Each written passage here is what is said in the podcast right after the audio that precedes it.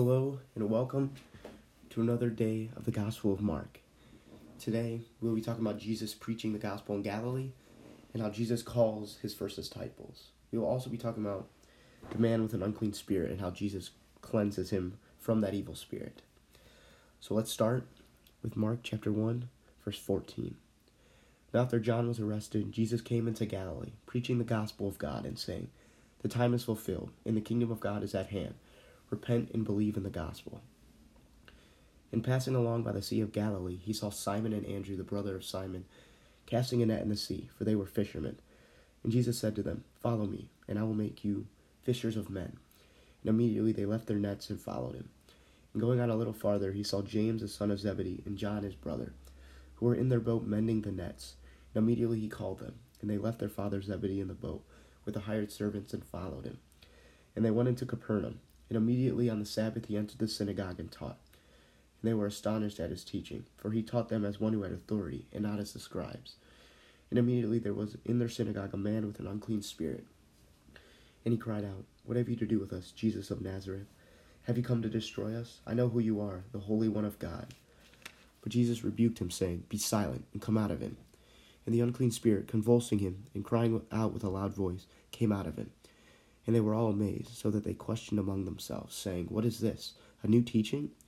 With authority he commands even the unclean spirits, and they obey him. And at once his fame spread everywhere throughout all the surrounding region of Galilee.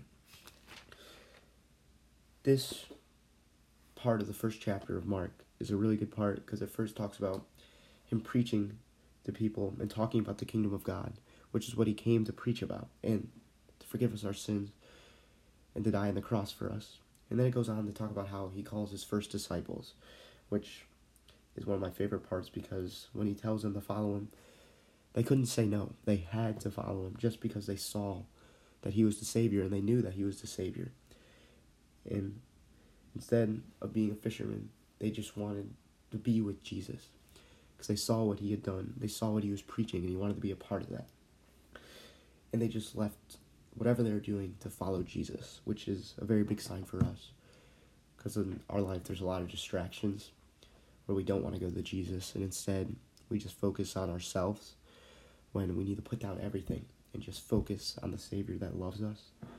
And then as it goes on, with the man with the unclean spirit, talks about how he's talking in the synagogue. The man says, What do you want for us, Son of God? And Jesus rebuked him. And as soon as he rebuked him and said, Be silent and come out of him, the spirit came out of him, showing that the evil spirits have nothing over us because Jesus is stronger than any evil spirit that will come after you. No matter what you've done, no matter what sin you've committed, Jesus has power over that spirit, which is the beauty of the gospel, showing that Jesus cares for you and wants to free you from stuff that's holding you down, even unclean spirits. And even throughout more of the gospel, it'll talk about all the people that Jesus has healed. It'll show just about how whatever you've done, He loves you for it.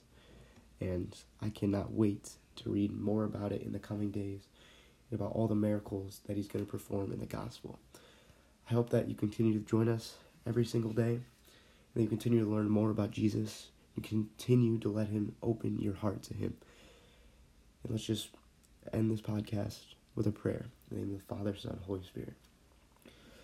Father, thank you for your reading this morning. Help us to have a good day. Be with us and let your will be done.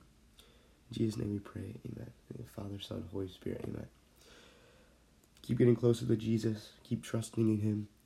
And know that today is a new day and that He will get you through it and He'll be with you all the way. God bless.